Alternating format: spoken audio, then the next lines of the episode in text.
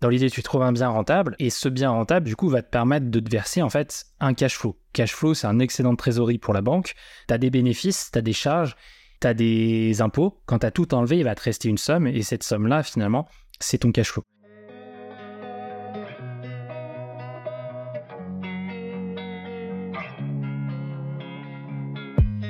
Bienvenue sur Balado 3.0, le podcast qui s'intéresse à l'investissement, l'entrepreneuriat et la psychologie pour designer une vie qui vous inspire. Venez discuter avec trois frères qui décident de relever ce défi ensemble depuis maintenant trois ans.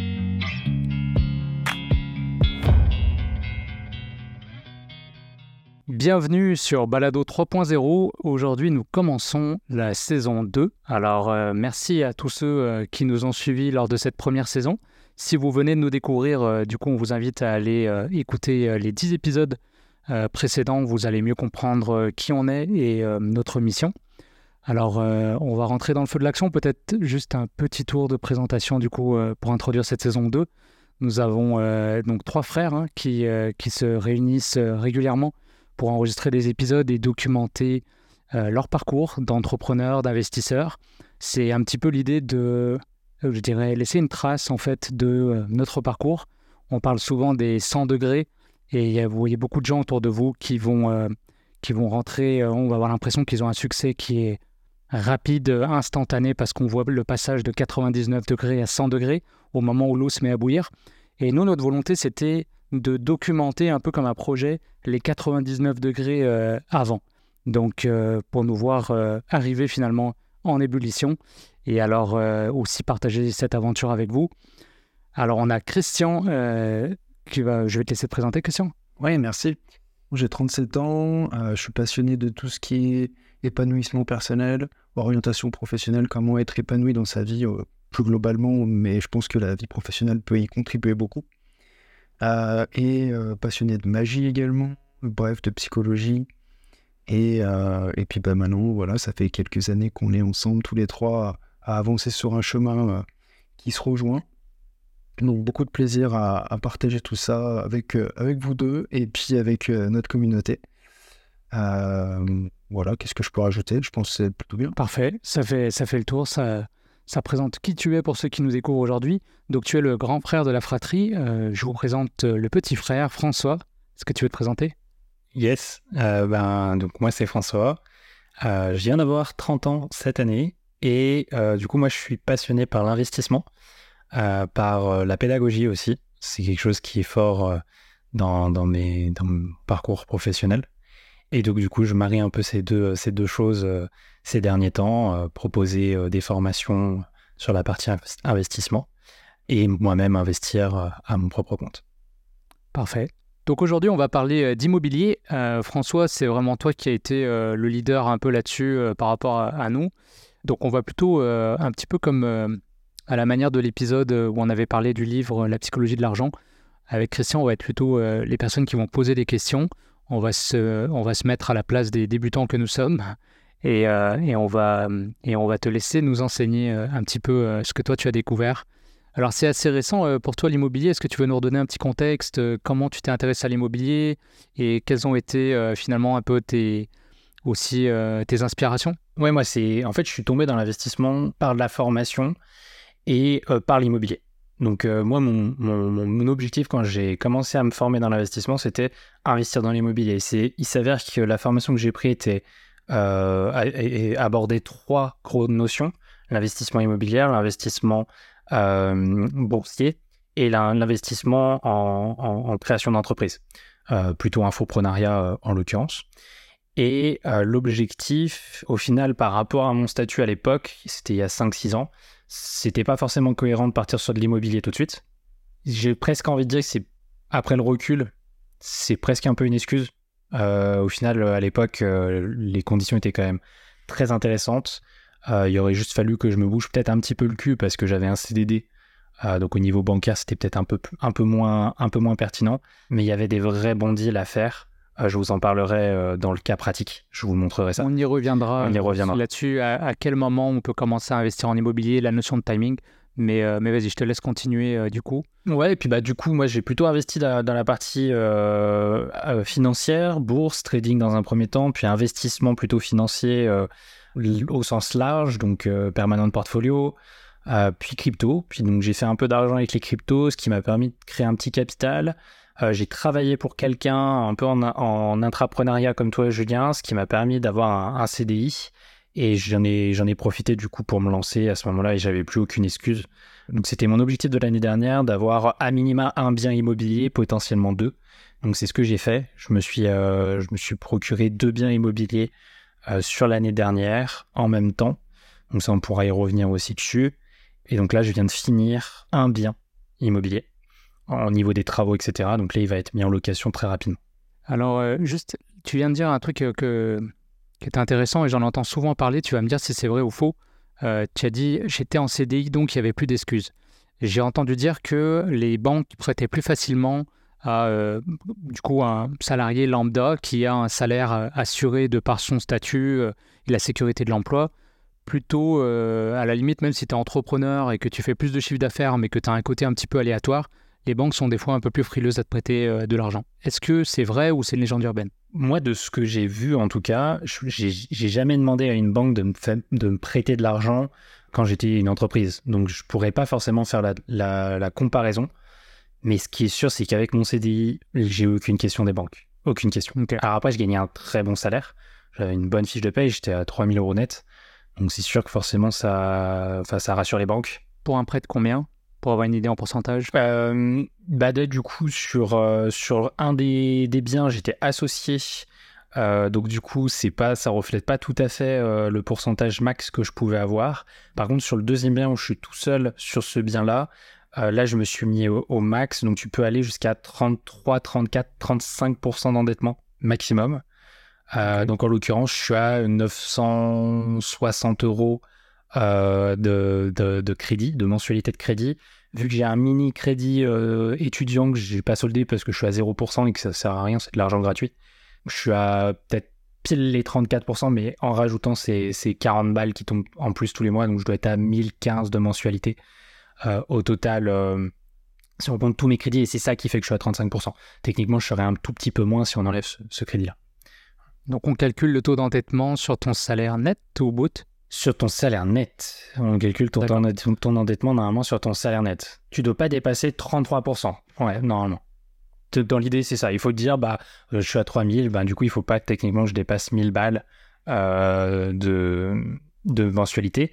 Maintenant, c'est c'est vrai, mais il n'y a pas que ça qui, compte. Enfin, ça va dépendre de ce que tu, ce que tu fais, en fait. Ça va dépendre de comment tu, tu, tu prévois le bien. Et ça, on, peut, on pourra en parler peut-être avec une autre question. Ouais, on va rester plus dans les généralités. Le but, c'est pas de faire peur aux gens. Au contraire, c'est de, c'est qu'ils se rendent compte que bah, c'est assez accessible. Et je trouve déjà là, c'est un point intéressant que tu, tu viens de dire.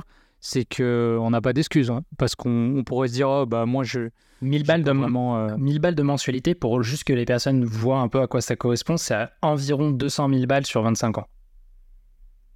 Euh, je dis des bêtises? Non, même sur 25 ans. parce que les taux, les, taux, les taux ont augmenté les taux ont augmenté, donc ça veut dire qu'on est un petit peu plus que ça maintenant. Euh, si j'ai vu, j'ai fait le calcul là juste à l'instant, c'était 530 euros pour 100 000 euros d'emprunter. Euh, là, pour le coup, moi, j'emprunte 240 000. Donc les taux ont bien augmenté quand même. Moi, j'ai eu un taux euh, plutôt intéressant. sur du 25 ans, on était plutôt à 450, je crois, pour 100 000. Donc je suis monté, ouais, j'ai 240 000 de, de crédit. Donc 240 000 pour 1000 balles, moi à mon époque. Et, donc voilà, 240 000, ça vous permet de voir un petit peu qu'est-ce qu'on peut acheter. Ça dépend d'où vous, êtes. Si vous êtes dans grande ville, c'est compliqué, 240 euh, 000 pour acheter quelque chose. Euh, mais euh, enfin là, moi je peux vous le dire, par exemple, j'habite sur Lyon. Et en l'occurrence, j'ai acheté un tout petit peu à l'extérieur de Lyon. Donc c'est quelque chose qui est quand même envisageable. Ok. Alors là, du coup, on, va continuer là-dessus. Donc, tu t'étais formé un petit peu en immobilier. Oui. Finalement, c'est arrivé plus tard sur ton parcours. Tu avais déjà commencé à développer ton patrimoine par le biais de l'investissement, euh, actions, crypto, etc. Euh, qu'est-ce qui fait que tu as pu passer à l'action? Tu sais, à quel moment ça a été quoi le déclencheur finalement Tu t'es dit, OK, euh, comme tu disais tantôt, j'ai plus d'excuses, voilà, j'ai un CDI, machin, mais est-ce que c'est juste ça? Est-ce qu'il y a eu un autre facteur? Non, il y a eu. vraiment décidé à passer à l'action Il y a eu un autre facteur. Euh, le facteur déterminant qui a fait que je suis passé à l'action, c'est que je savais que mon salariat allait s'arrêter. Et donc que je voulais euh, commencer à créer du revenu autre que mon salaire, euh, vu que je savais que dans un an, en gros, j'allais plus avoir de salaire. en tout cas, j'allais avoir mes ARE, quoi, mon pôle emploi. Mais, mais, mais voilà, je, voulais diversifier mes sources de revenus. J'avais commencé à diversifier avec la bourse. Je, voulais diversifier encore avec l'immobilier qui pouvait créer un revenu passif. Donc, pourquoi? Parce que l'objectif, là, c'était pas d'acheter ma résidence principale, quoi. On est bien d'accord? Au début, je, je l'ai peut-être pas dit, mais c'était et c'est euh, toujours, de mettre en bien euh, ces, biens-là, euh, de mettre en location, pardon, ces biens-là pour, pour de la courte durée ou de la longue durée en fonction après du projet. Ok, alors là, tu, tu me renvoies la balle pour une question. Christian, en passant, tu m'arrêtes hein, si tu as une question. Ouais, vas-y, je te, je te laisse, vas-y. ouais, il y avait juste, du coup, en passant, parce que je pense que c'est le bon moment, est-ce que tu peux nous expliquer, François, les principaux avantages de l'investissement immobilier par rapport à une autre forme d'investissement? Oui, Super intéressant comme question. Euh, je pense que ça, c'est quand même quelque chose qui est assez cohérent. Les Français sont quand même euh, plutôt euh, enclins à investir dans l'immobilier. Ils trouvent ça assez rassurant, la pierre, etc. Ce qui est intéressant en fait dans l'investissement immobilier, c'est que techniquement, on peut avoir un effet de levier infini grâce aux banques. C'est un peu moins le cas actuellement, parce qu'on demande de plus en plus avec la conjoncture actuelle d'avoir un apport. Ah, mais techniquement, euh, bah, c'est pour ça que je disais qu'il y a 5 ans, ça aurait pu être intéressant d'investir, c'est qu'il y avait quasiment pas besoin d'apport et on pouvait tous se faire financer. On se faisait financer le bien, on se faisait financer les travaux, on se faisait financer euh, la partie notaire, on pouvait faire un prêt à 110%, ça s'appelle. Donc on pouvait tout, tout quasiment financer dans, dans, le prêt sans, sans apport, en apportant zéro. Il y a, je ne connais pas d'autres pays, en tout cas de, de, de ce que j'ai comme connaissance, euh, sur l'immobilier et de, ce que j'ai regardé dans les autres pays, je ne connais pas un pays où les banques nous prêtent juste parce que finalement on a un salariat qui nous dit voilà vous allez pouvoir rembourser. Alors oui, euh, il y a le taux d'endettement qui permet de protéger, mais euh, techniquement c'est quand même assez dingue l'effet de levier qu'on peut avoir.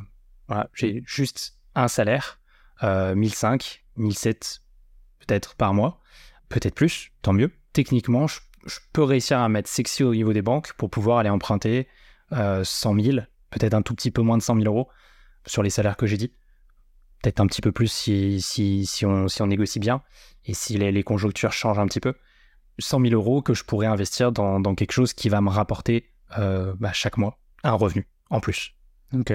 Alors là, ma question, moi, c'était, euh, tu sais, je pense beaucoup à Robert Kiyosaki, on a mmh. déjà cité son livre dans le, dans le podcast la notion de revenu actif et de revenu passif, et aussi d'actifs et de passifs, qui sont pas tout à fait, qui sont pas tout à fait la même chose, tout à fait. Voilà. Donc, où est-ce qu'on met l'immobilier? Euh, Je vais te laisser répondre, mais dans le fond, moi, pendant un petit peu quand on a grandi, je pense qu'autour de nous, les gens qui achetaient, c'était en fait, ils achetaient des résidences principales. Et le truc que j'entends toujours, c'est de dire, bah moi, j'aime mieux payer finalement pour un bien qui m'appartient plutôt que de donner un, loyer à, un propriétaire et à la fin, le jour où j'arrête, finalement, euh, j'ai rien quoi. J'ai juste dépensé de l'argent. Versus, si c'est ta maison à toi, bon, bah, tu peux toujours la revendre. En théorie, le prix de l'immobilier a monté, etc., etc. Et toi, tu t'es mis plutôt sur la ligne, bah, moi, je vais vraiment investir dans l'immobilier pour que ça me rapporte de l'argent. Donc, c'est pas juste de dire, bon, il faut que j'habite quelque part et je mise sur le fait que euh, bah, c'est comme une économie long terme avec une valorisation du terrain, etc. Tu t'es dit, ça va être comme si j'avais une entreprise ou un sideline, quelque chose qui va me rapporter de l'argent tous les mois en allant dans l'immobilier euh, locatif, quitte à même euh, continuer de, louer en fait ta résidence principale, d'être en tant locataire en tant que, résident principal. Alors, est-ce que tu peux me, développer un peu ce point-là et, remettre les choses? Parce que je pense que c'est pas clair pour toi. Ah, mais clairement. donc, L'immobilier, pour moi, c'est un actif du moment où c'est pas une résidence principale. Si c'est une résidence principale, pour moi, c'est un passif. Ça peut être vu comme un actif patrimonial, on est d'accord, mais ça reste pour moi un passif dans le sens où ça va plutôt être une épine dans le pied. À chaque fois, vous allez voir une banque pour pouvoir peut-être faire du locatif derrière. Ils vont dire, vous avez votre résidence principale, euh, bah, du coup, vous êtes déjà trop endetté, vous pouvez pas vous endetter plus. Alors, je sais, il y en a d'autres dans... qui l'ont peut-être vécu, qui vont me dire, ouais, mais moi, je suis tombé sur des banquiers qui m'ont dit, euh, ouais, mais vous n'avez pas de résidence principale, donc on vous prête pas pour faire du locatif. Ça, j'ai envie de dire, mais bullshit. Ouais, ça, c'est une rumeur. C'est une rumeur qui se dit, tu as certains banquiers qui vont le dire, en effet. C'est pas qu'une rumeur, c'est une réalité. Mais c'est une rumeur dans le sens où c'est complètement faux en fait. Faut juste changer de banque. Et à un moment donné, c'est sûr que si tu vas avoir ta propre banque pour pouvoir faire ton prêt immobilier, bah c'est excuse-moi, mais c'est potentiellement, là, il y a, y a une manque de formation. C'est sûr et certain. Parce que si tu vas voir ton banquier, c'est que tu as envie, ton banquier personnel, hein, celui que tu connais, genre peut-être depuis ta naissance, c'est que tu as envie de te rassurer, tu vois, genre. Et ça, c'est ce que j'explique à beaucoup de gens, c'est va pas dans ta propre banque pour pouvoir faire ton prêt immobilier. Ils ont rien à gagner. Tu es déjà leur client. Euh, Qu'est-ce que tu vas leur rapporter? Rien du tout. Es, à part si es, euh, le, tu connais, euh, je sais pas, le gars de la, banque vraiment personnellement, je pense pas que tu auras quelque chose d'intéressant. Par contre, une personne extérieure, elle peut être vraiment intéressant, intéressée pardon, par ton projet. Et elle peut se dire, bah, c'est un client en plus, il va peut-être m'acheter des nouveaux trucs, je vais pouvoir lui vendre des assurances supplémentaires. Parce que, enfin, faut comprendre, le business d'une banque, c'est de faire du, du, du, chiffre à travers, donc, oui, euh, les, les, les, prêts, ils vont, ils vont prendre une marge sur les intérêts, hein, c'est sûr, c'est comme ça qu'ils se financent, mais surtout, là où ils vont se faire de l'argent, maintenant, les conseillers, les, les, banquiers actuels, c'est en vendant des assurances supplémentaires, c'est en vendant des, des, forfaits mobiles, c'est en vendant toutes ces choses-là, toute la panoplie. Et donc, plus ils ont de clients, plus ils peuvent, eux, euh, faire des démarchages à ce niveau-là. Donc, euh, c'est faut bien comprendre ça. Et donc, du coup, si je reviens sur ta question, la résidence principale, pour moi, bah, va plus te bloquer au final que de être en location, voire même, euh, du coup, si tu pars sur le principe que tu veux faire vraiment de l'immobilier comme moi j'ai fait à, et derrière faire louer ton bien, ça va être beaucoup plus intéressant pour toi parce que dès que tu vas avoir fait un bien, deux biens, au niveau de la banque, tu vas paraître beaucoup plus, euh, beaucoup plus sexy en fait. Ils vont voir que tu as déjà fait le procédé, tu l'as fait une fois, deux fois, tu es rentable sur tes biens. Bien sûr, il faut que tu sois rentable, hein, ça on en parlera juste après. Mais si, si tu montres ça et que tu arrives à être rentable, euh, derrière, tu vas pouvoir continuer euh, potentiellement à investir. Tu vas peut-être être bloqué sur d'autres trucs. Là, on parlera, tu as d'autres solutions, des systèmes de fiscalité que tu, dans lesquels tu peux te positionner pour pouvoir euh, adapter ça. Mais pour, pour revenir juste à l'essentiel, moi, ce que je trouve qui, qui, qui, est intéressant dans, ta question, c'est que je, l'ai vécu. C'est-à-dire se dire, est-ce que je vis finalement dans ma résidence principale ou est-ce que je vis dans un bien que je loue? Et en fait, tout va dépendre de ta rentabilité du bien dans lequel tu vas louer. Je fais simple. je donne un exemple. Euh, L'exemple, ça va être le mien. On va partir directement avec euh, un cas pratique. Il s'avère que, euh, bon, avec, avec ma copine, elle est revenue sur Lyon. On était sur Grenoble, elle revenait sur Lyon. Et on se posait la question de est-ce qu'on habite dans un des deux apparts que j'ai pris, celui où je suis tout seul, là, en l'occurrence, ou est-ce qu'on loue un appart euh, pour, euh, euh, pour y vivre? Et il s'avère qu'elle allait travailler donc dans le centre de Lyon. Or, on a certaines exigences en termes de, locatif. Hein. C'est vrai que c'est sûr que les gens qui m'écoutent vont peut-être halluciner, mais si tu veux pas te prendre trop la tête avec du loyer euh, locatif, euh, tu veux quelque chose d'à peu près bien pour toi, pour travailler, pour ton entreprise, pour toutes ces choses-là, bon, moi personnellement, je pars sur du meublé.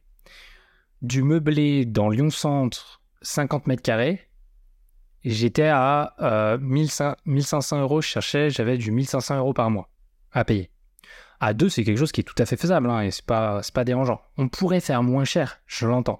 Mais moi, à l'heure actuelle, ce que je cherchais comme, comme, euh, comme critère, je tombais à peu près dans ces prix-là. Or, il s'avère que moi, mon bien, il me coûte 1000 balles de mensualité, ça je vous l'ai dit juste avant. Et euh, si je le louais, techniquement, je devrais pouvoir le louer en colocation, 500 balles la chambre minimum. Donc je ferais à peu près 1500 euros. Donc là, on voit que je suis juste à l'équilibre. C'est-à-dire que si je loue mon bien, je suis à 1500. Si du coup, ce qui me paye pas forcément le bien que je loue, hein, on est bien d'accord. Mais on voit bien que les 1500 que je paierais dans ma location, bah, c'est flat. Quoi. Si j'habite dans mon bien, c'est pareil. Imaginons par contre que j'avais trouvé euh, une petite location à 1000 balles forcément, là, ça devient plus intéressant. Parce que si je loue mon bien 1500, je vais récupérer 500 balles, euh, qui, enfin, pas 500 balles, c'est pas tout à fait le bon calcul, mais je vais récupérer de l'argent de, mon bien à moi que je loue, et je vais pouvoir, du coup, euh, me payer une partie euh, de, de ma loc. Alors, en fait, c'est juste une question de, par rapport à la rentabilité du bien et par rapport à ce que moi je veux louer, est-ce que c'est intéressant? Est-ce que ce serait tricher de dire que forcément, c'est plus intéressant de, de, vivre tout le temps dans, dans, dans, un meublé. Il y a des intérêts, celle que je vous ai dit par exemple avec la banque, elle peut vous prêter plus facilement parce que vous serez moins endetté. Euh, parce que vous aurez un revenu locatif qui se rajoute à vos revenus. Hein. C'est ça peut-être que j'ai pas bien expliqué. Hein. Vous avez vos revenus locatifs qui va se rajouter à votre revenu. C'est-à-dire que si vous, vous gagnez 1500 balles tous les mois de, vos, de revenus locatifs, bah, ça se rajoute à votre revenu classique de salariat. Donc euh, vous gagnez... Pour le, taux d'endettement. Pour le taux d'endettement, exactement. Ça veut dire que si vous avez 2000 balles de salaire plus 1500 balles, vous êtes à 3500. Donc votre, votre taux d'endettement est plus le même. Alors que si vous habitez dans votre bien que, que vous avez acheté, bah vous n'avez pas de revenus. Donc du coup, votre taux d'endettement, c'est juste votre salaire et point, basta. Et en fait, après, c'est juste un, calcul à faire. quoi. Et là, c'est vrai que sur le coup, moi, le bien que j'avais à, à, Oulin, euh, en l'occurrence, j'avais une chambre de plus par rapport à si je louais dans le centre de Lyon. En l'occurrence, Alice était à 20 minutes, 30 minutes de son boulot en métro.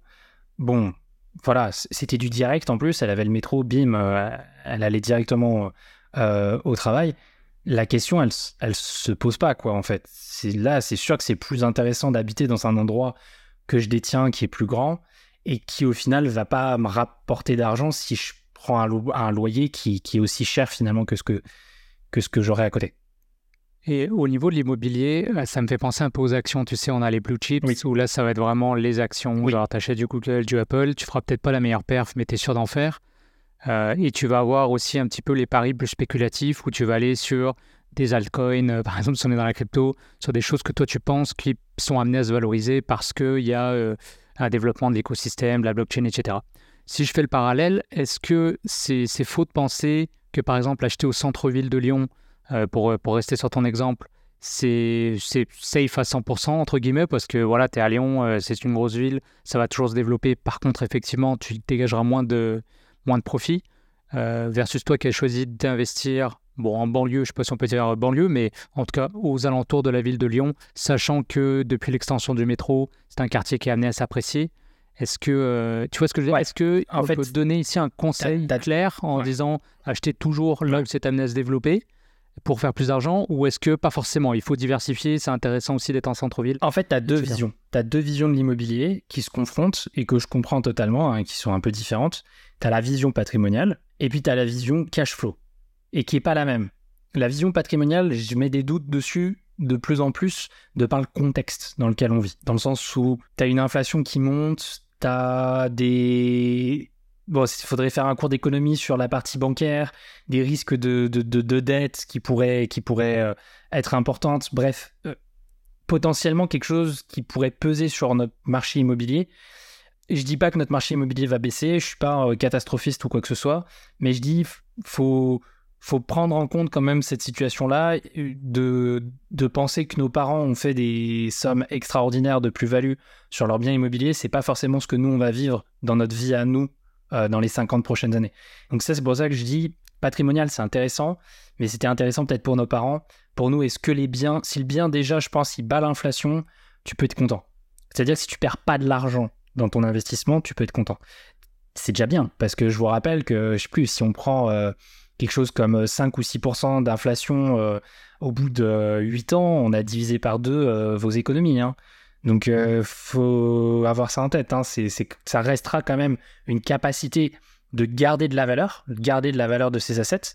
Mais par contre, de là à faire un x10 comme potentiellement enfin, nos parents ont pu faire, tu vois, genre, euh, je sais pas combien la, maison là, à Lyon elle vaut, mais c'est sûr et certain qu'ils ont fait une très grosse plus-value et qu'il a, y a plein de personnes comme ça qui ont fait des très grosses plus-values. Est-ce que ça sera le cas plus tard? Je sais pas. Et c'est pas forcément ma vision, et ça c'est la première vision de l'immobilier, c'est de dire je save de l'argent et potentiellement je le revendrai dans 20 ans, et donc là on est plus dans le PPR, la résidence principale, etc.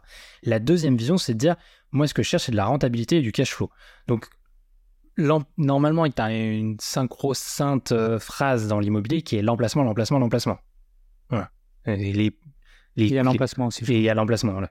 Donc Bien sûr qu'il ne faut pas se placer n'importe où, mais dans l'idée, tu n'es peut-être pas forcément obligé de prendre un truc euh, patrimonial, tu n'es pas obligé de te mettre dans le centre d'une grande ville, voire même plutôt t'excentrer, ça peut être intéressant. Tu trouves un bien, euh, donc là on pourra parler plus, plus après sur comment trouver un bien ou, ou qu'est-ce qui est important dans les critères du bien, mais dans l'idée, tu trouves un bien rentable, et, et, ce bien rentable, du coup, va te permettre de te verser en fait un cash flow. Cash flow, c'est un excédent de trésorerie pour la banque. Donc c'est un, c'est, quand tu as enlevé finalement, tu as, des bénéfices, tu as des charges, tu as des impôts. Quand tu as tout enlevé, il va te rester une somme et cette somme-là, finalement, c'est ton cash flow. Donc l'idée est d'avoir un cash flow positif. Euh, qui va te faire finalement un revenu en plus. Donc on pourrait dire revenu passif. Maintenant je mets des gros guillemets dessus parce que dans le sens où ça va te demander quand même énormément de taf en amont pour pouvoir le faire. Et après c'est vrai que quand tu as mis en lock, ça je l'ai pas encore vécu, techniquement tu es un peu plus tranquille. Euh, malgré tout tu as, des choses à régler.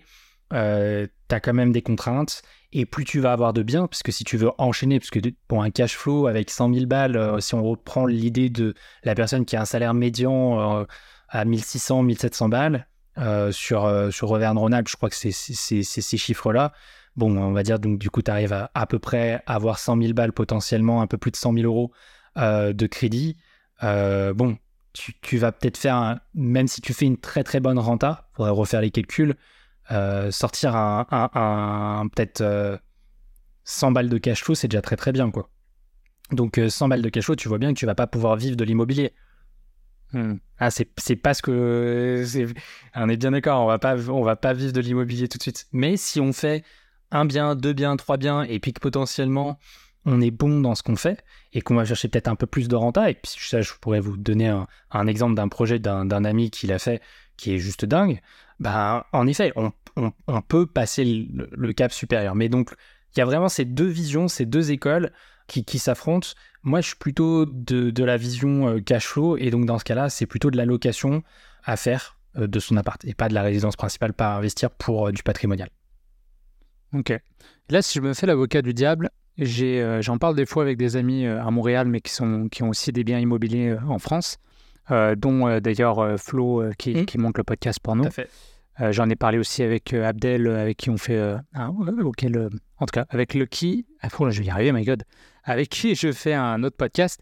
Lui, lui me parlait par exemple d'amis en France qui avaient beaucoup de biens immobiliers et qui avaient eu vraiment alors beaucoup de malchance parce qu'on entend des fois des locataires qui vont saccager des appartements, qu'apparemment euh, les lois françaises ont tendance à toujours protéger le locataire plutôt que le propriétaire, ce qui peut être différent d'ailleurs euh, selon, euh, les pays.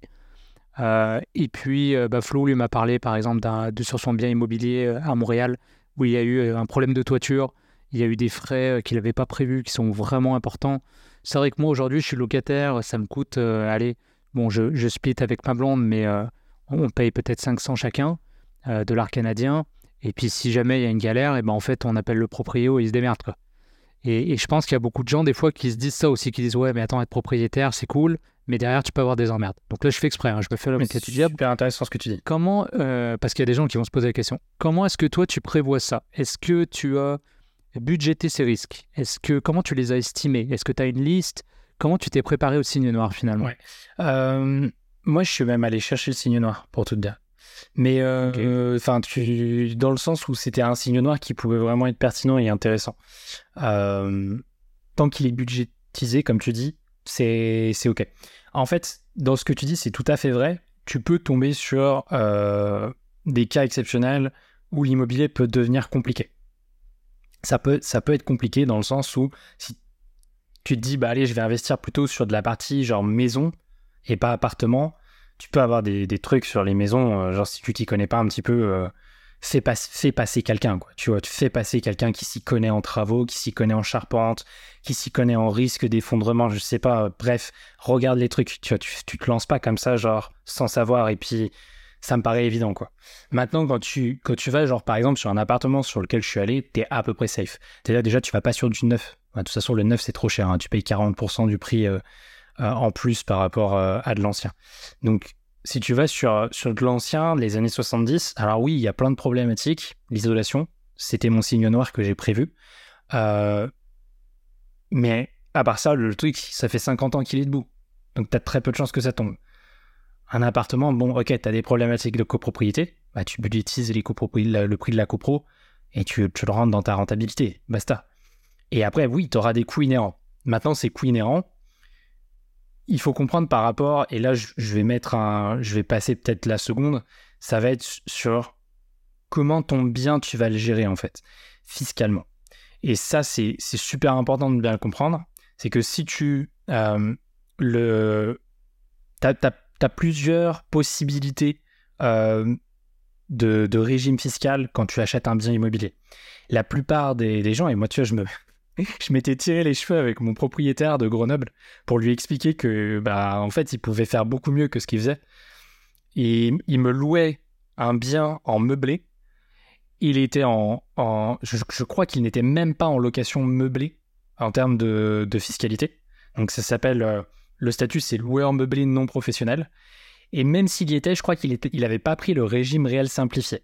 Et le, le régime réel simplifié, c'est très simple, c'est que ça veut dire qu'en fait, tu vas pouvoir mettre toutes tes charges dans, euh, dans tes, euh, par rapport à tes bénéfices. En gros, par, par rapport à ton chiffre d'affaires. Donc, tu vas faire ton chiffre d'affaires moins tes charges et ça va te donner ton bénéfice. Et donc, du coup, si tu as par exemple une petite couille, euh, un truc à remplacer, tu as par exemple le signe noir, moi, que j'ai vu venir sur ce bien, c'est potentiellement l'isolation par l'extérieur. J'ai dit, voilà, il va avoir un, ticket à 10 000, 20 000 balles à sortir. Mais c'était un bon signe noir dans le sens où je me suis dit, c'est pas tout de suite, ça va prendre du temps avant de le faire parce que c'est une copropriété avec 1200 lots, donc c'est sûr qu'ils vont laisser le temps. De plus, c'est une propriété avec 1200 lots, donc forcément, euh, va avoir des aides et des subventions euh, de l'État.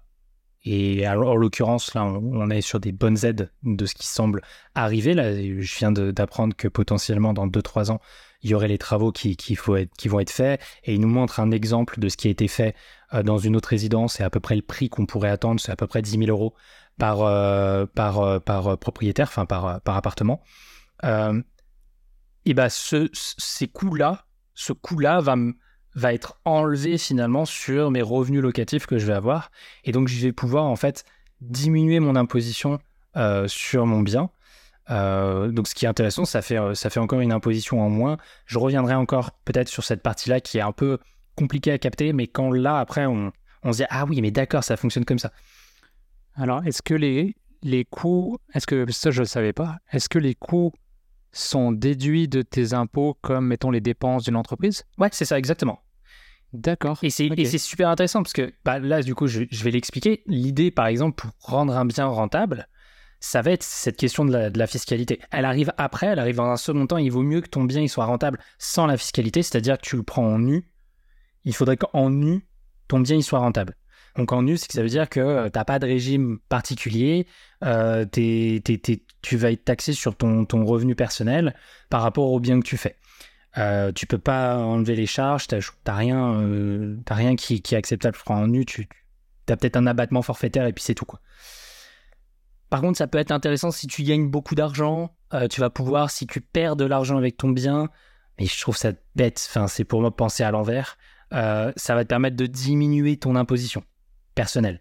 Parce que du coup, tu vas pouvoir euh, enlever, il y a qu'en nu, je crois que ça se fait, tu vas pouvoir enlever en fait ton déficit euh, de, de, l'immobilier sur ton revenu salarial.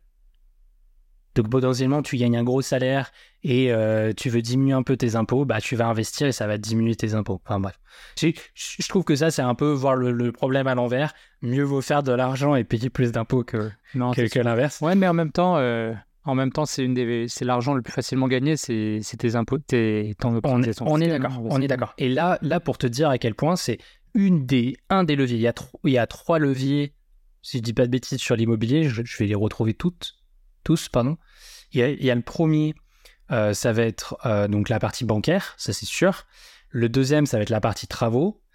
Euh, et le troisième, ça va être la partie fiscale. Mais les travaux, en fait, sont doubles parce qu'ils sont aussi dans la partie fiscale. Les travaux, ils vont permettre de rendre le bien plus sympa et donc du coup d'éviter potentiellement ce que tu disais, d'avoir des, personnes qui vont saccager ton bien parce que tu vas pouvoir le louer plus cher et donc du coup tu vas avoir une, clientèle finalement qui va techniquement prendre plus soin de ton appartement. Encore une fois, ça dépend ce que tu fais. Si tu fais du Airbnb, bien sûr que ça va être compliqué, mais si tu fais de la, location quand même euh, longue durée, tu es quand même assez tranquille. Si tu donnes un bien de bonne facture, tu choisis finalement ton locataire aussi.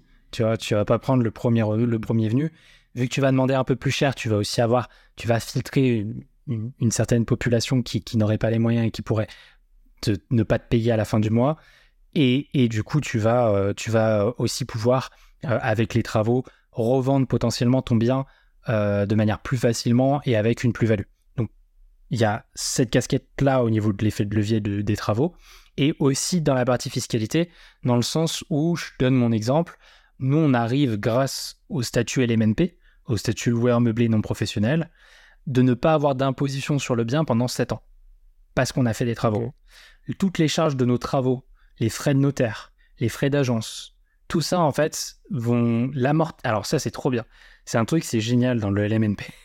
Parce que tu es à la fois un, particulier et un professionnel en même temps. Tu vas avoir l'amortissement du bien. Je sais pas si vous vous rendez compte, c'est comme une entreprise. Quand une entreprise, achète typiquement, on va dire un exemple classique, une grosse imprimante, normalement, elle peut amortir comptablement son imprimante. Donc en gros, elle va dire, bah, sur 10 ans, je vais, enfin c'est des chiffres, c'est des trucs comptables, hein, c'est le comptable, hein, c'est pas elle qui choisit, mais le comptable, il dit, bah voilà, une imprimante, c'est 10 ans d'amortissement. Donc, il va euh, prendre son prix, il va le diviser par 10, et tous les années, en fait, il va pouvoir déduire ce prix euh, euh, de, l'imprimante. Donc la valeur en fait intrinsèque de l'imprimante au bout de 10 ans, c'est zéro. Donc s'il revend, c'est du revenu exceptionnel, bref, peu importe. ce qui est dingue, c'est qu'en immobilier, on se rend bien compte que le bien immobilier prend plutôt de la valeur. Hein, ce que je mm. dis, ce qu'on disait juste avant. Peut-être pas forcément comme ce que nos parents vont vivre, mais il prend quand même de la valeur. Si bat l'inflation, c'est quand même intéressant.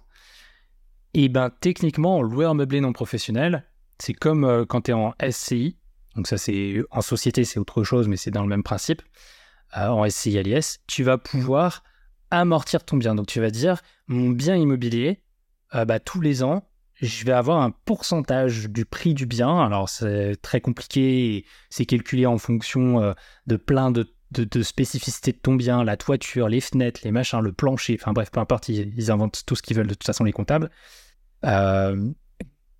Et donc, du coup, ils vont amortir une partie du bien, je crois que c'est entre 4 et 6% de ton bien, tous les ans.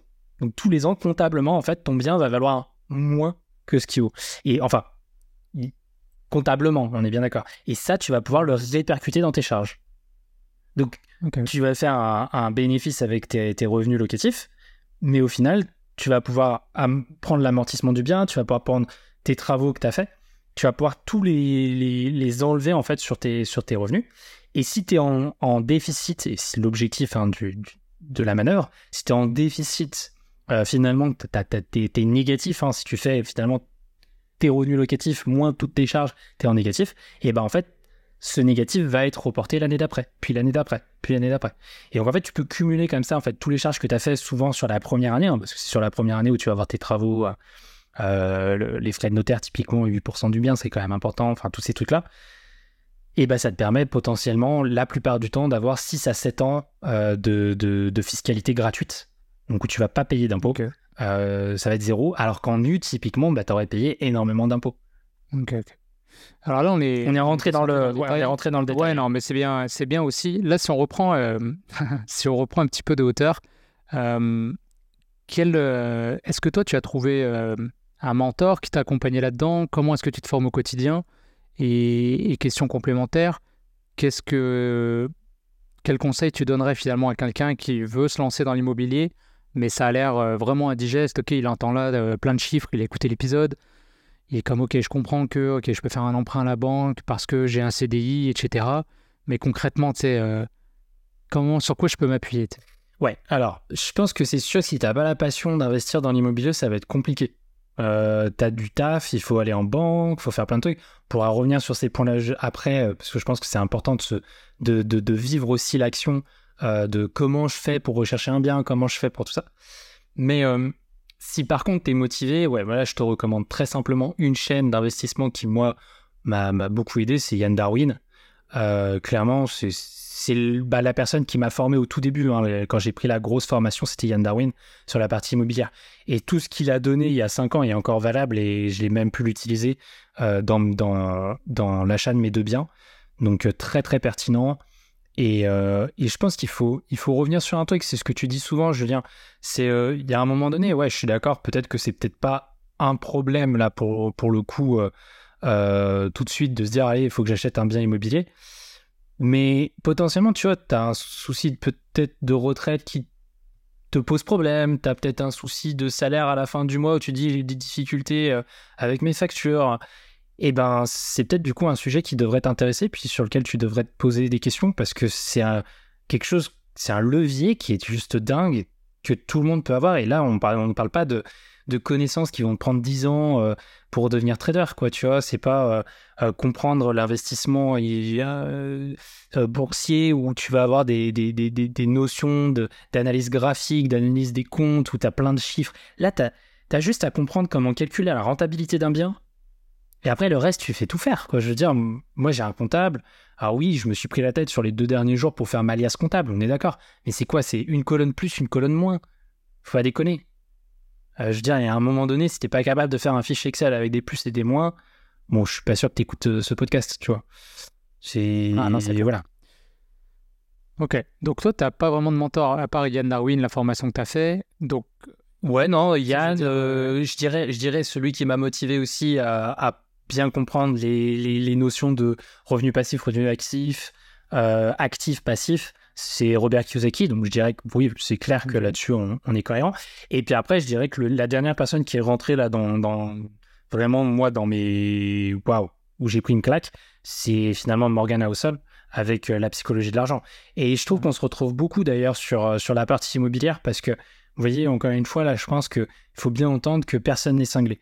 C'est-à-dire que j'en voudrais à personne de pas agir comme moi. Enfin, je veux dire, c'est tout à fait normal de se dire, moi, j'ai envie de ma résidence principale et c'est ok. Et j'ai pas forcément investir obligé, j'ai pas forcément envie d'investir en, locatif.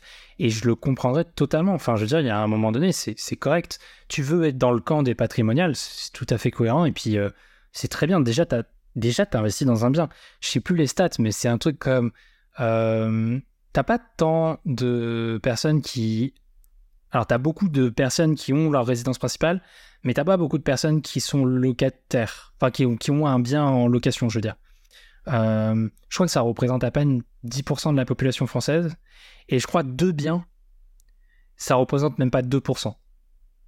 Ouais, ouais, c'est clair. Donc, c'est juste impressionnant de voir déjà le gap. Juste un bien locatif, tu as, très peu de personnes qui le font. Bah. Et deux biens, tu as encore moins de personnes qui le font. En fait, moi, je ne connais pas d'entre-deux. Je connais ou des gens, euh, tu vois, des amis proches qui ont acheté leur résidence principale. Bon, mettons, des fois, ils ont changé deux, trois fois d'appart, ils ont gagné un peu toujours à la revente, etc. Ou je connais des gonzes qui ont genre 50 euh, apparts. Ouais, c'est ça. Tu vois, c'est l'un ou l'autre. J'ai l'impression que c'est en fait des mathématiques. Une fois que tu as capté comment ça marche, après ça, c'est l'effet boule de neige et tu fais juste acquérir c'est ça. de parts. Après, j'ai pas envie de dire de conneries sur la résidence principale. Je pense que tu as une une personne sur deux en France qui devrait avoir une résidence. J'ai dit une grosse bêtise là, faudrait que je vérifie ce chiffre. Mm. J'en ai aucune idée, mais ce serait un chiffre qui me, enfin, qui me paraîtrait pas déconnant. Euh, sur les reveneurs actifs, les, les, personnes actives, on va dire, sur les 30 millions de personnes actives en France, 15 millions de personnes qui sont propriétaires, ça paraîtrait pas déconnant. Mais, euh, mais voilà, je, je... c'est sûr que quand tu as goûté en fait au, locatif, euh, bah, c'est là où tu te rends compte bah, qu'est-ce que c'est, quoi. Donc déjà, tu n'en as pas beaucoup qui le savent et qui le font. Mais après, quand, quand, quand tu l'as fait une fois, je pense que derrière, euh, et que tu as compris et que tu étais rentable, bah ouais, là, tu, tu, tu réenchaînes et tu réenchaînes et tu réenchaînes. Ok. Il y a pas de réflexion à avoir. Que... Il y a d'autres choses que tout à l'heure, il y a pas mal d'idées que tu as, as relancées pour plus tard si là on s'en va vers la fin de l'épisode bah, euh, moi, ce que, moi je dirais qu'on n'a pas discuté je dirais que bah, moi ce qui est super important je dirais euh, dans, dans, un premier temps ça va être la, recherche du bien. Parce qu'en en fait la, le truc qui pose le plus de problèmes aux gens c'est de se dire ok aujourd'hui je fais quoi comme action pour pouvoir commencer? Parce que c'est bien de te former bien sûr il faut te former. Il faut apprendre à calculer une rentabilité ça c'est ce que je voulais vous partager et potentiellement comprendre euh, qu'est-ce que tu recherches comment tu le recherches. Donc ça, il va falloir que tu choisisses en fait. Il faut que tu choisisses un marché, tu choisisses finalement ton secteur d'activité, tu te dises ok, où c'est que je me positionne, tu comprennes ton marché, et quand tu l'as compris après, c'est assez simple. Je vais être très clair, le bon coin, euh, on oublie. C'est bien, mais c'est le début. Disons, disons que tu, surtout sur un marché tendu comme le nôtre à Lyon, impossible de trouver un bien sur, sur le bon coin qui va être rentable. Hein. Je veux dire, c'est. je suis assez mort de rire quand les personnes vont me dire Ouais, je vais aller sur le, sur le bon coin, j'ai ma petite routine matinale le matin, et je vais sur le bon coin et, et je vais espérer croiser les doigts de tomber sur une bonne affaire. Peut-être. Ça n'empêche pas de le faire. Mais je pense que tu perds ton temps à faire ça. Euh, moi, comment j'ai fait? Très simple. En fait, tu as ce qu'on appelle donc le marché, le, marché euh, noir, rouge, enfin peu importe. C'est le marché qui, est très compliqué à avoir, donc c'est le bon coin, c'est tout ça. Ensuite, tu as le marché gris. Le marché gris, c'est quand tu arrives à être un peu en avance. Genre, tu es dans les premiers à savoir que le bien est mis en vente. Donc ça, c'est très simple. Moi, ce que j'ai fait avec mon associé, on a descendu toute la rue d'Oulin, la grande rue d'Oulin, où tu as une dizaine d'agences immobilières. Et on a fait toutes les agences immobilières. Et on s'est présenté. Et on leur a dit notre projet. Donc c'est pour ça que dans un premier temps, il faut connaître quand même ton projet. Qu'est-ce que tu fais? Donc nous, c'était simple, on veut faire la coloc sur Oulin pour les futurs médecins. Point. Basta, c'était simple. On arrivait avec notre pitch et on leur disait le truc. T'as donné des chiffres ou euh, juste le projet dans les Le chiffre, euh, on leur donnait notre, euh, notre capacité d'endettement. Donc ça, c'est un calcul à faire. Hein. Donc combien, combien on est capable de faire sur le projet? Donc là, on était parti sur un projet à, à 300, entre 300 000 et 500 000 euros. Parce que bah, ça dépendait, soit je faisais un, pro- un projet juste avec Damien, ou si on faisait deux, deux- moi je faisais deux projets, lui il en faisait qu'un. On pouvait, on pouvait euh, voir en fonction. Donc entre 300 000 et 500 000 euros, plutôt 300 000 dans l'idée. Et puis après, on leur disait, bah voilà, euh, et puis après le, le quartier dans lequel on voulait être. Donc potentiellement, voilà, nous, ce qu'on ce qu'on aimerait comme quartier, ça serait celui-ci. Donc en l'occurrence, nous, c'était le quartier euh, proche de la Grande Rue, donc vers Montmain, euh, pour ceux qui connaissent Oulin. Et, et là, tu vois, c'est assez, c'est, simple. La personne, en fait, elle va travailler pour toi. Elle va travailler pour toi. Parce que t'es un, client potentiel. Bah, t'es un client potentiel, donc en fait, elle, elle va se faire, elle va se faire une transaction. Donc en fait, au bout de, donc tu fais tout ça et puis après tu prends leurs cartes, puis tu les relances deux semaines après s'ils sont pas revenus vers toi. Mais moi, ça a même pas attendu. hein. Deux semaines après, il y en a pas tous, hein, mais quelques-uns dans ceux qui étaient les plus motivés. hein. Tu vas tout de suite les repérer, hein, ceux qui qui veulent pas faire du locatif parce qu'ils se disent que c'est compliqué, donc ils, ils, ils font que de la résidence principale. Enfin, ils vendent qu'à ceux qui veulent de la résidence principale. Nous, on leur a bien dit, hein, nous, on veut de la rentabilité, on veut un bien rentable, on veut quelque chose, on veut machin. On leur a dit nos, critères. hein. Après, euh, c'est sûr que ça arrange pas tout le monde. hein. C'est sûr que nous, on n'est pas les acheteurs, euh, acheteurs de cœur, tu vois. Mais on va pas mettre 10 000 balles de plus parce que le bien, il nous semble exceptionnel, tu vois. Nous, on a plutôt négocié le prix et leur dire, ah ben non, je suis désolé, nous, on ne prendra pas à ce prix-là. Mais c'était bien parce que nous, on était pile au moment où les taux commençaient à augmenter. Donc au final, euh, les agents immobiliers, eux, ils veulent aussi leurs transactions soient effectuées. Que le prix soit négocié ou pas, voilà, ça va leur perdre un petit peu de commission, mais pas tant que ça. Et donc du coup, ils ont travaillé pour nous. Et en fait, ils t'appellent euh, deux semaines après, ils te disent, ah bah là, j'ai un bien qui vient de rentrer. Et, euh, et donc du coup, bah, est-ce que vous voulez le visiter? Et en fait, tu es dans les premiers à, à pouvoir visiter le bien. Et c'est il y a que comme ça que tu pourras avoir un bien, surtout dans les zones tendues. Euh, quand tu sors un peu des, grosses villes, c'est sûr que c'est plus facile. Mais dans les grandes villes, clairement, il faut faire ça. Ça te permet de, limiter ton temps. Fais quelques, quelques visites quand même avant pour comprendre comment ça marche les visites, parce que ça c'est important. Il faut quand même visiter, euh, euh, tester le marché, comprendre qu'est-ce que tu dois regarder. Donc ça c'est des visites qui servent à rien, mais qui servent pour après. Et après, tu vas avoir les vraies visites, les vrais biens qui vont être proposés. Et là, après, il faut faire ton petit calcul. Et si tu sais faire ton calcul, c'est très simple. Il n'y a, rien de compliqué. Le calcul, il, est facile. Je vais, je vais le donner très très simplement. Vas-y, vas-y. Donc, tu prends le, le prix, tu, tu prends le prix de ton bien. Ok. Mon bien. Donc là, j'ai donné un, je vais te donner un exemple qui est pas, qui est pas, vi- Ouais, bah, qui est pas rond, viable. Voilà, je prends un chiffre rond, c'est 100 000 euros. Donc tu ne vas pas trouver un appartement à 100 000 euros, peut-être un studio à 100 000 euros, mais ça m'étonnerait que tu auras les rentabilités que tu, que, que, qui sont escomptées. L'idée est de dire quoi? Moi, je, je veux un bien qui soit rentable à 10%. Avant qu'il soit rentable à 10%, je veux juste savoir s'il passe le niveau de la banque. Déjà ça. Avant de penser rentabilité, c'est de penser est-ce que la banque va me valider mon dossier? C'est simple, la banque, elle, qu'est-ce qu'elle regarde? Elle regarde, certes, ton endettement, ça on en a parlé avant, mais elle regarde aussi si tu veux faire du locatif, si tu fais pas de la résidence principale, hein, parce qu'après, bon, tu peux jouer touchy, hein, dire euh, je fais de la résidence principale, vous voyez? Pour Hmm. être plus sexy au niveau de la banque et dire c'est de la résidence principale, je fais comme tout le monde, puis en fait après tu fais du locatif. Ouais. Mais si tu dis je vais faire du locatif, là la banque, elle, ce qu'elle va regarder, ce qu'elle va prendre, ta mensualité de ton crédit. Non, elle va prendre, pardon. Euh, oui, elle va prendre ta mensualité de ton crédit, bien sûr. Mais elle va prendre aussi, du coup, le loyer potentiel. Le, le- le loyer que tu devrais toucher. Et elle va prendre, non pas le loyer que tu vas toucher, elle va prendre 70% du loyer que tu vas toucher. Elle prend une marge. Elle prend une marge. Donc si tu prends 70% du loyer que tu vas toucher et que ça paye la mensualité de ton crédit, t'es bon. Ok. Ou tu peux le faire dans l'autre sens. J'ai ma mensualité de mon crédit parce que je sais que c'est 100 000 balles euh, le bien. Donc, Ouais, ça détermine ton loyer. Et ça va déterminer ton loyer. Et dire après, bah, est-ce que je peux louer ce bien-là à ce prix-là? Est-ce que le loyer est dans ce cohérent dans ce, dans ce quartier, à ce prix-là? Est-ce que ça se vend? Donc là, si on parle d'un studio, typiquement, est-ce que ça va le faire? Là, le calcul il est très simple. hein. Euh, 70% dans l'autre sens, c'est, il faut un facteur. Vous savez, hein, si je. les, les coûts à la. Ne rentre pas dans les maths, vas-y, sors, le chiffre. Un- Ça- 1,42. Il faut multiplier par 1,42. Bref. Parfait. Donc, euh, 1,42, c'est 70% à l'envers.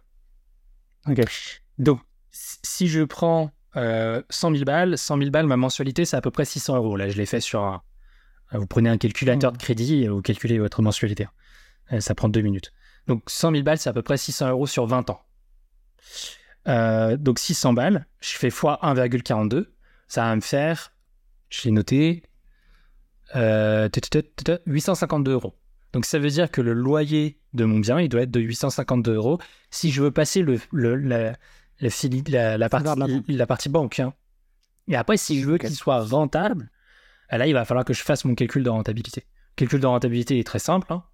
Si on reste sur les 852, je vais faire 852 fois 12. Ça va me faire mon bénéfice annuel. Et ensuite, j'ai Mhm. divisé par le prix du bien. Donc, si on revient sur les 852, je l'avais fait aussi. Euh, Ça donne ton héroïne. ça, ça fait, voilà, ça donne ton héroïque brut. On est bien d'accord, c'est pas du net.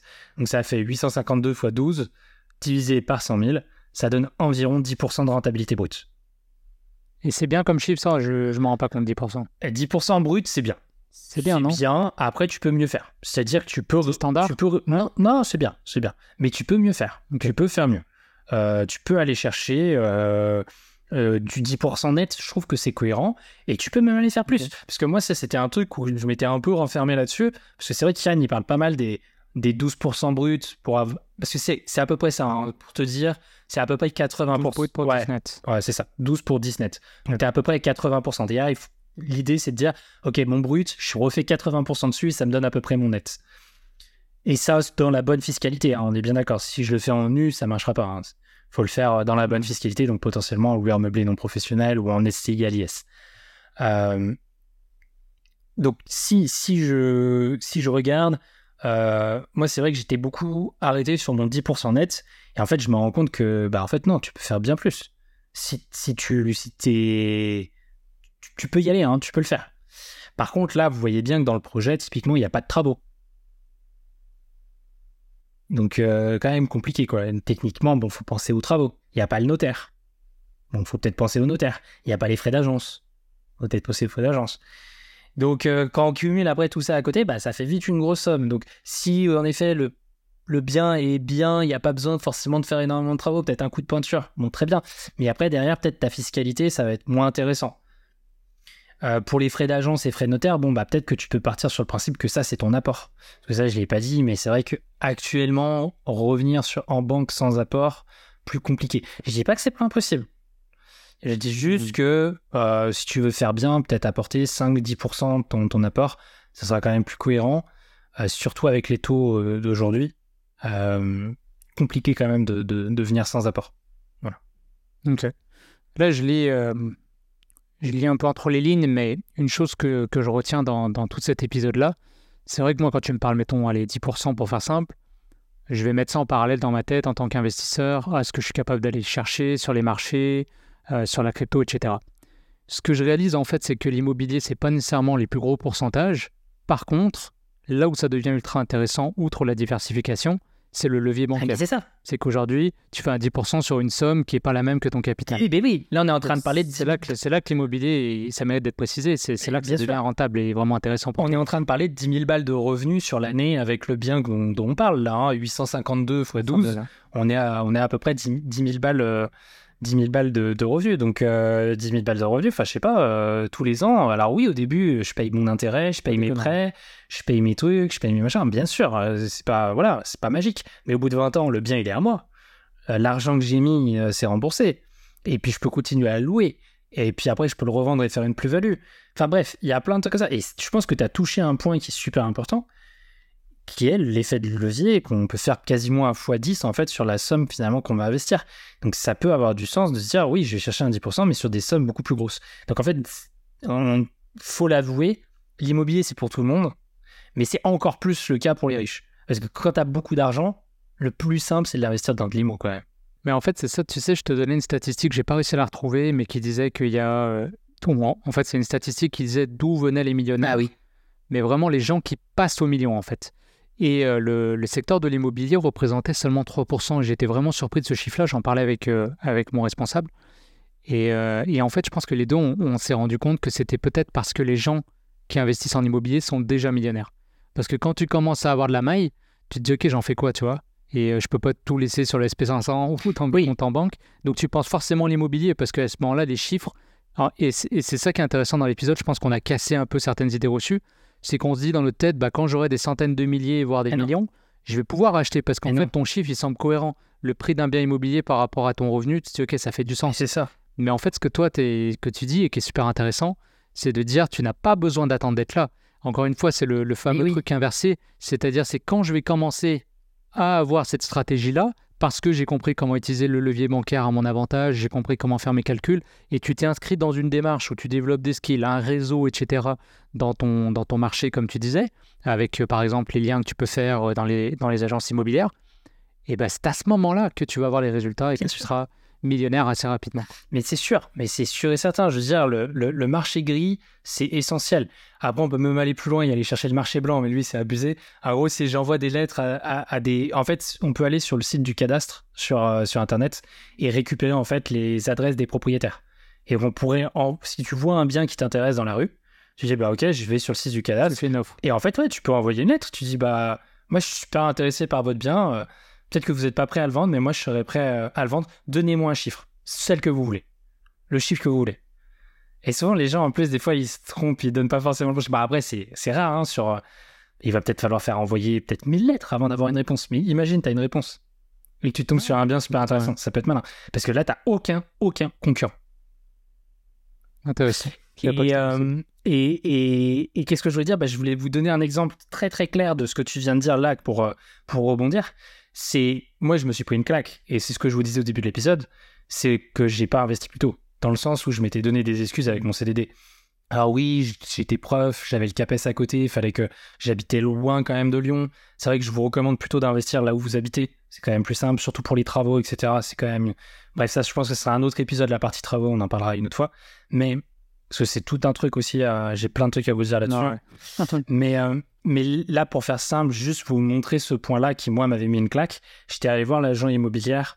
Alors, en fait, ça s'est fait la même journée. J'ai vu les deux biens la même journée par deux agences immobilières différentes. Et on a pris les décisions le jour même avec mon associé. Et puis, quand j'ai pas tout seul aussi, d'investir, euh, va d'acheter les deux biens le même jour. Je vous avoue qu'il faut avoir quand même des sacrés couilles pour faire ça le jour même. Euh, mais je me suis dit, bah, en fait, je vois pas le, problème. C'était exactement les deux mêmes biens et les deux biens étaient rentables. Donc, je veux dire, il y a un moment donné, euh, et les deux, je pouvais me les offrir. Donc, hmm. il y avait, euh, il y avait de la cohérence. Mais ce que, là où je veux en venir, c'est, je parlais avec l'agent immobilière sur, du coup, le deuxième bien. Et puis, j'ai fait, ah, quand même, j'arrive à trouver de la rentabilité, je suis assez étonné. En plus, c'est elle qui m'avait montré la disposition que je pouvais faire, que je pouvais gagner une chambre. En fait, je gagne une chambre et je mets euh, finalement la cuisine dans l'entrée. Enfin bref, c'est un peu particulier, mais ça marche bien. C'est pas dans l'entrée, l'entrée, mais bref, je fais un salon cuisine. Sur le, sur le palier. Sur le palier, ouais, c'est ça. Ah, je, je vais faire des shorts où vous verrez un peu les biens, comment ils ont évolué, etc. Ah, c'est cool. Et, euh, et en fait, le truc, c'est qu'elle me dit, là, vous voyez, typiquement, j'avais des difficultés il y a six ans. Donc c'était juste au moment où j'étais prof et je venais de sortir de mon diplôme d'ingénieur. Donc en 2016, on me dit, il y a six ans, j'avais des difficultés à vendre un T... T4, pardon, un T4, un T4 à 175 000 euros, alors que moi j'ai acheté un T3 à 180 000 euros et que, une idée comment il a évolué. le T4 que j'achetais avec Damien, avec mon associé, on l'a acheté 240. Sans frais de notaire, sans frais d'agence, sans rien, juste les prix bruts de l'appart. La, de Donc ça veut dire que le truc, Ouais, il a fait 175, 240 en 6 ans. Et ça veut dire qu'il était rentable en T4 sans faire de changement de travaux, de rajouter une chambre, etc. Donc le mec, il rajoute une chambre, j'imagine même pas la rentabilité qu'il fait. Tu vois, le fait, j'ai j'ai payé mon, mon, mon non-action, ma non-action, là, clairement, je l'ai payé. J'avais, j'avais, je gagnais quoi? Alors au tout début, j'étais euh, ok à 1002, je l'ai dit parce que je payais 200 balles d'essence, j'étais à 1004, moins les 200 balles. Mais à la fin de l'année, il m'avait, il m'avait mis à 1008. Après la deuxième année, je travaillais sur Lyon, donc j'avais plus les, le, le- l'essence et j'avais rajouté des heures en plus dans mon contrat. Donc au final, j'étais entre 1008 et 2000 net. 1008 et 2000 net, j'étais sur Lyon, j'aurais pas pu me bouger le cul et aller acheter un appart. C'est du vent. Après, euh, C'est du vent. Non, mais juste, je, je, viens par rapport à ce que tu as dit, je rebondis, c'est-à-dire que, en effet, je pense que les riches, et on l'a vu, c'est-à-dire que, aussi dans la stat que j'ai dit avant, c'est-à-dire qu'on voit bien que les personnes qui investissent dans le locatif, ça représente pas beaucoup de la part de la population. Un bien locatif, on avait dit environ 10%, plus de deux biens, c'est, c'est- ça descend tout de suite à quelques pourcents, genre 2 ou 3% max de la population. Donc je dis, ah bah oui, forcément, en fait, il y a que les personnes qui, en fait, savent le truc et qui font le truc, qui, qui continuent à le faire et qui ont certainement de l'argent pour le faire. Et à l'époque, j'aurais payé zéro, euh, j'aurais tout pu me faire payer en crédit. Donc là, je suis d'accord, c'est un peu plus difficile. Maintenant, les taux sont pas non plus excessifs. Je veux dire, il y a quelques années, euh, les taux étaient bien plus hauts. On était euh, aux alentours des 6%, donc là, on est à 3, euh, 3 et quelques, 3,5. Oui, ça va continuer à augmenter. Potentiellement, il faut aussi voir ça comme une opportunité. hein. S'il y a une crise, et moi, c'est plutôt ce que j'imagine, dans 2-3 ans, pourrait avoir une crise financière. Donc potentiellement, les taux d'intérêt pourraient redescendre. Donc on pourra renégocier ces taux aussi euh, de crédit. Hmm. Donc faut aussi voir ça euh, dans, dans le long terme. Et, euh, et puis bah, si on trouve un bien rentable maintenant, c'est sûr que demain, il sera rentable. Donc euh, Question, est-ce que, parce que moi j'ai j'ai une idée de conclusion, là François il m'a tendu la perche, mais je, t'as- est-ce que tu avais des questions euh, Je sais pas si on a donné toutes les questions que tu avais en tête ou on a oublié quelque chose euh, qui serait important pour toi? S'il y avait des biens immobiliers qui offrent peut-être plus de, de rendement qu'un autre? de, ren- de rendement qu'un autre, je dirais, je dirais que le, les, Parce le que plus c'est vrai simple, que- ça reste, ça reste la colocation. Ça reste la colocation. Ouais, c'est ce qui me semblait. Ouais. ouais. Bah, c'est sûr que moi, tu vois, 500 balles la chambre, euh, bon, c'est un, très, un très bel appart, c'est super bien fait, c'est remis à neuf, etc. etc. mais Ouais, t'as un effet. tu te dis, bon, voilà, t'as t'as un effet multiplicateur qui est clair. Tu vois, je le louerais à une famille, je serais plutôt à euh, 1000 balles, je pense. Je ne serais pas à 1500. Mais finalement, en t'écoutant, et merci hein, pour euh, tous ces pépites que tu donnes, parce que en fait, c'est, j'ai l'impression que c'est quand même euh, un, un sujet qui est complexe, pas, pas, pas non plus. euh, Pas enfin, difficile, c'est pas mais difficile, mais, mais complexe. C'est pas difficile. En fait, à prendre Il y a en beaucoup de choses. C'est ça. Mais je pense qu'en fait, il y a plein de gens qui ont les moyens aujourd'hui, mais je pense que le- Mm. l'inaction, en fait, finalement, c'est davantage un manque de connaissances. euh, et, et parce que tu vois, il y, a ce- il y a- il y a ce côté engageant, en fait. Tu t'engages sur 20 ans, euh, il y a ce côté où tu joues quand même avec des sommes importantes. euh, Il y a quand même une cer- un certain mindset, j'imagine, aussi, euh, derrière tout ça. Et puis, alors qu'en fait, bon, quand tu es serein et que tu sais ce que tu fais, bah, tu sais que tu es, dans ton droit d'une certaine façon et puis que tu, tu vas, tu t'en fais, enfin, comment se dire, tu utilises cet argent de façon intelligente. Euh, alors que, en effet, euh, bah voilà, tu as peut-être peur quand tu connais rien de est-ce que j'ai fait un bon move Est-ce que j'ai fait une bonne, un bon investissement Est-ce que j'aurais peut-être pas pu le faire mieux Euh, Est-ce que, parce que là, si je fais une- si je fais quelque chose de, de moyen ou de pas bon, Alors, potentiellement je me tire une balle dans le pied et, et derrière euh, euh, voilà. Donc je pense que c'est toutes ces peurs là je me mets à la place d'une personne qui bah, comme moi hein, part de zéro et qui connaît rien du tout à ce sujet là je pense qu'il y a peut-être tous ces éléments là qui fait que du coup on n'ose pas démarrer et on préfère investir peut-être à 500 ou 1000 euros même dans les cryptos ou, ou, euh, voilà des petites sommes en fait ou- enfin voilà je sais pas C'est super intéressant ce que tu dis. Et moi, ce que je, veux juste rebondir, tu m'as donné ma conclusion à moi. Et je veux juste rebondir sur ce que tu viens de dire aussi. Ce qui est, moi, je, personnellement en tout cas, c'est quand j'ai un- une problématique comme ça dans ma vie, je me pose toujours cette question. Quelle est la pire chose qui peut se passer? Et je te jure que ça, ça te permet aussi de diminuer un niveau de stress. Mais genre, tac, ça descend tout de suite.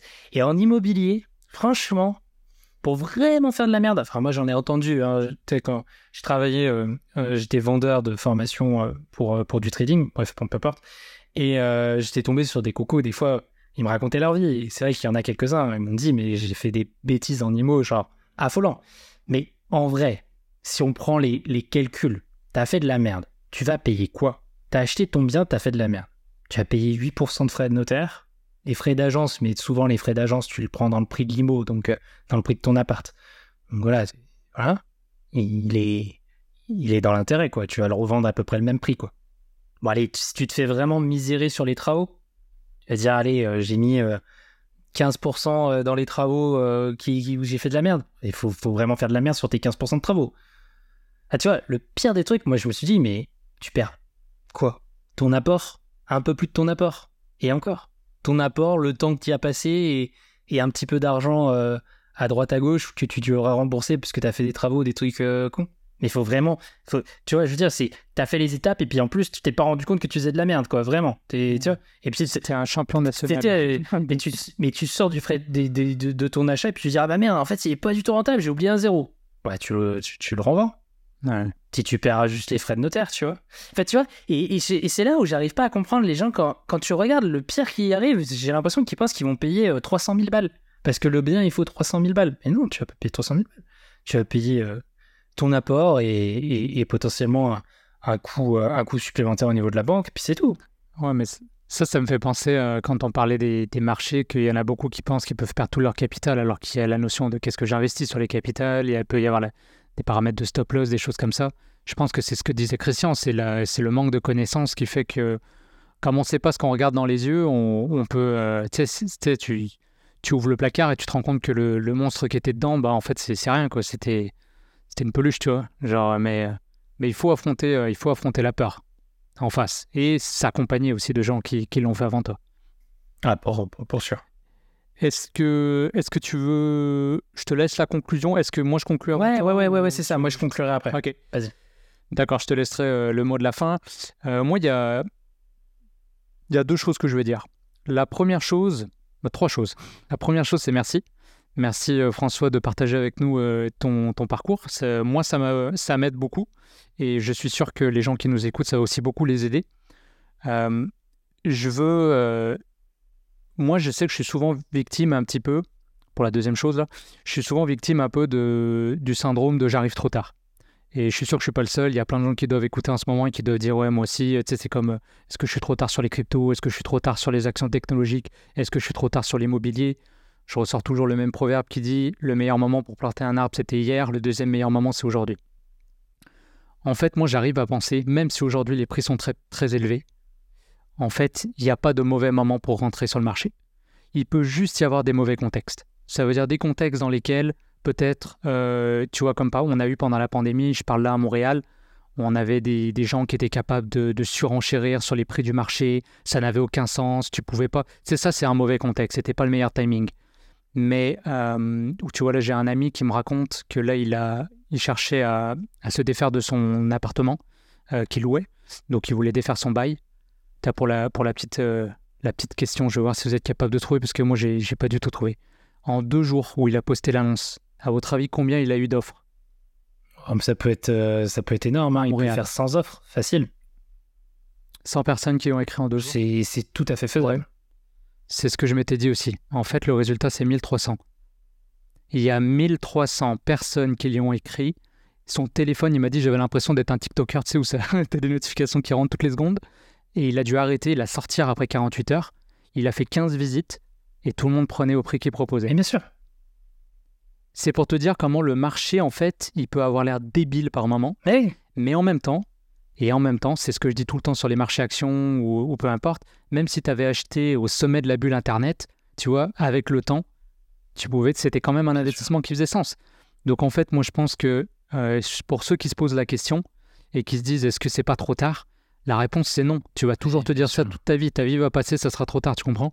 Donc en fait, c'est de le faire. Peu importe, même si aujourd'hui les prix te semblent élevés, les prix vont continuer de monter parce que le, jeu est fait comme ça. Le jeu est fait pour que tout s'apprécie. Donc euh, dans 10-20 ans, tu regarderas combien tu l'as pris et tu diras, fuck, en fait, j'ai eu raison de rentrer il y a 10 ans. Et si tu l'as pas fait, ben dans 10 ans, tu te reposeras la même question et je te donnerai le même conseil. Rentre aujourd'hui. Et après, ce qui est important, bah, c'est d'être là sur du long terme, c'est d'avoir une bonne stratégie, c'est d'être euh, d'être bien accompagné. Et ça, ça me renvoie sur la troisième chose que je voulais vous partager. Donc on en a un petit peu parlé dans la saison 1, Mais donc avec, avec Christian et François, on veut lancer un projet. Alors il n'y a pas encore de nom, donc c'est un peu compliqué d'en parler. Mais ce que je peux déjà vous dire, c'est que François veut proposer ce type d'accompagnement. J'espère que non, c'est ma conclusion. tu, pourrais, tu pourrais surenchérir là-dessus et donner plus de détails. Mais François veut, veut proposer ce service. Alors ça va être inclus dans, dans ce que nous on propose. Euh, un accompagnement du coup pour ceux qui veulent se lancer mais qui se sentent un petit peu perdus. Donc euh, euh, on va vous donner plus de détails. Tu diras François du coup comment on peut te joindre, quelle est la façon la plus facile. Mais j'ai envie de lancer cet appel et cette invitation. Là sur la saison 2 on va être un petit peu plus... on va plus vous proposer de la valeur au-delà que les discussions qu'on peut en avoir et tant mieux si, vous y voyez... si vous apprenez des choses et si vous y voyez de la valeur, mais on a envie d'aller encore plus loin dans cette proposition-là en vous accompagnant vraiment sur le chemin de, de, votre objectif que vous vous êtes donné, que ce soit votre réussite financière, que ce soit euh, tout simplement une tranquillité d'esprit, de ne pas avoir peur de, avec tout ce qui se passe autour de nous. Alors voilà, bah, je te donne le mot de la fin, François, et, je te remercie encore pour ton temps. Super. bah, moi, je suis super content de pouvoir faire ce retour de, J'espère que c'était clair tout ce que j'ai dit. Je sais qu'il y a des fois quand je pars un peu dans mes idées, des fois c'est pas forcément tout clair. Et, c'est, et ça, je l'ai, je l'ai compris grâce, euh, enfin pas le fait que c'est pas clair des fois que je dis, mais j'ai, j'ai compris que il fallait qu'on puisse apporter euh, du, clé en main potentiel à, des personnes qui qui voulaient pas se prendre la tête avec l'immobilier et qui pourtant savaient que c'était la bonne chose à faire et qui passent pas à l'action. En fait, c'est Flo qui, qui m'a qui m'a fait qui m'a éclairé là-dessus. j'avais déjà un peu en tête avant, mais c'est vrai que c'est vraiment Flo qui qu'on accompagne à côté, hein, qui monte nos, épisodes de podcast et, qu'on accompagne à côté, qui m'a fait comprendre en fait que lui, ce qu'il aurait aimé pour la bourse, en, l'occurrence, c'était euh, la possibilité d'avoir juste à cliquer sur un bouton et puis genre on répliquait la, le, pourcentage de, de, de, ce, que, ce que nous on fait euh, finalement sur les marchés. Et puis euh, il le disait aussi sur la partie IMO, parce que lui il a quelqu'un aussi qui, qui fait ça de son côté vers là où il habite. Et euh, du coup, je me suis dit, mais en fait, c'est vrai, c'est complètement cohérent. Euh, il y a certaines personnes qui ont envie de faire par eux-mêmes, et ça, je le comprends. Et dans ce cas-là, bah voilà, comme je disais, euh, il y a plein de choses à avoir en tête, puis je vous les ai partagées, donc je, je reviens juste pour conclure quand même sur les points clés d'un investissement immobilier. Il va avoir la recherche, il va avoir la calcul de rentabilité par rapport à tout ça. Ensuite, il va avoir le rendez-vous avec le notaire pour pouvoir faire euh, bah, sa, sa, première signature de son, de son offre. Ensuite, il va falloir faire le dossier avec la banque. Ensuite, euh, la banque va valider. On va cette fois-ci vraiment passer par le notaire pour pouvoir acheter le bien. Ensuite, il va avoir les travaux à gérer. Et à la suite des travaux, il va avoir euh, la partie bah, location, donc mettre le, le, bien en, en, locatif, et puis le suivi du projet. Avec toute une partie aussi sur la fiscalité qui arrive, qui arrive euh, un peu avant. Donc, bien prendre conscience qu'il y a tout ça qui, rentre euh, vraiment dans la, réflexion d'un projet immobilier et dans, l'idée de je veux investir en immobilier. Et c'est vrai qu'il y a certaines personnes bah, qui n'ont pas forcément cette motivation de, se lever le matin et de se dire bah vas-y, euh, je vais faire ça quoi. Je vais me poser, je vais aller faire mes recherches avec le, les agents immobiliers, puis après je vais m'occuper du banquier, puis je vais m'occuper du notaire, puis je vais m'occuper de la fiscalité, etc. etc. Et oh, moi, ce que je veux apporter, c'est ça. C'est une capacité de pouvoir investir. Ça, après, la manière dont la personne veut, soit à part égale, c'est-à-dire que moi-même, j'investis euh, dans le bien avec lequel euh, on, se mettrait d'accord. Mais en gros, l'idée, ce serait de, créer une mini-société avec la personne qui veut investir et, faire du clé en main. Donc, elle a juste à s'occuper euh, de, de valider finalement les, les points que je lui donne. Et, et puis voilà. Parfait. bon, je m'attendais à ce que tu, tu clôtures l'épisode aussi. Ouais, euh, pour... Ah oui, pardon, excuse-moi. Euh, pour, euh, pour me communiquer, sinon, le plus simple, ça sera sur mon adresse mail. Je vais vous donner l'adresse mail du projet, on va dire, qui, qui, va avec le, projet finance. C'est françois.doityourself.gmail.com. Donc ça, c'est sur cette adresse mail si vous voulez parler de ce projet-là. Sinon, vous pouvez me contacter sur les réseaux. Hein. Je regarde quand même de temps en temps Insta, Messenger. voilà pouvez passer par là. Et si vous avez mon numéro de téléphone, encore plus simple, vous m'envoyez un SMS. Plus pratique. Ou vous m'appelez. Et puis voilà. Parfait. On va mettre aussi en place un canal, euh, je pense. Oui, je pense un Discord potentiellement. Vraiment une communauté. Et les gens pourront, euh, Ouais, je pense à ça, Discord ou Telegram, je sais pas trop encore, mais les gens pourront nous, nous joindre directement par. euh, Exactement. Donc voilà, moi je vous remercie en tout cas pour, pour, euh, pour vos questions. C'était c'était top. Et on fera une partie 2, je pense, sur la partie travaux, euh, la partie euh, bah, location, quand j'aurai mis le bien en location euh, pour que vous ayez aussi les retours. Et puis, euh, et puis, euh, puis voilà, je pense que ce sera déjà pas mal. Ouais, puis partage des stories Totalement. aussi sur Instagram. L'avant-après. Que les gens veulent voir ça. Euh, donc, euh, suivez-nous sur, sur Balado 3.0. On va partager des stories. Donc, c'est François qui le fera. Euh, sur Instagram, vous pouvez nous trouver euh, comme ça. Merci Voilà. à tous. Un grand merci à tous les deux. Merci pour cet échange. Je vous dis à bientôt. Et puis, Yes. n'oubliez pas de nous laisser une note 5 étoiles. Merci, merci. À bientôt.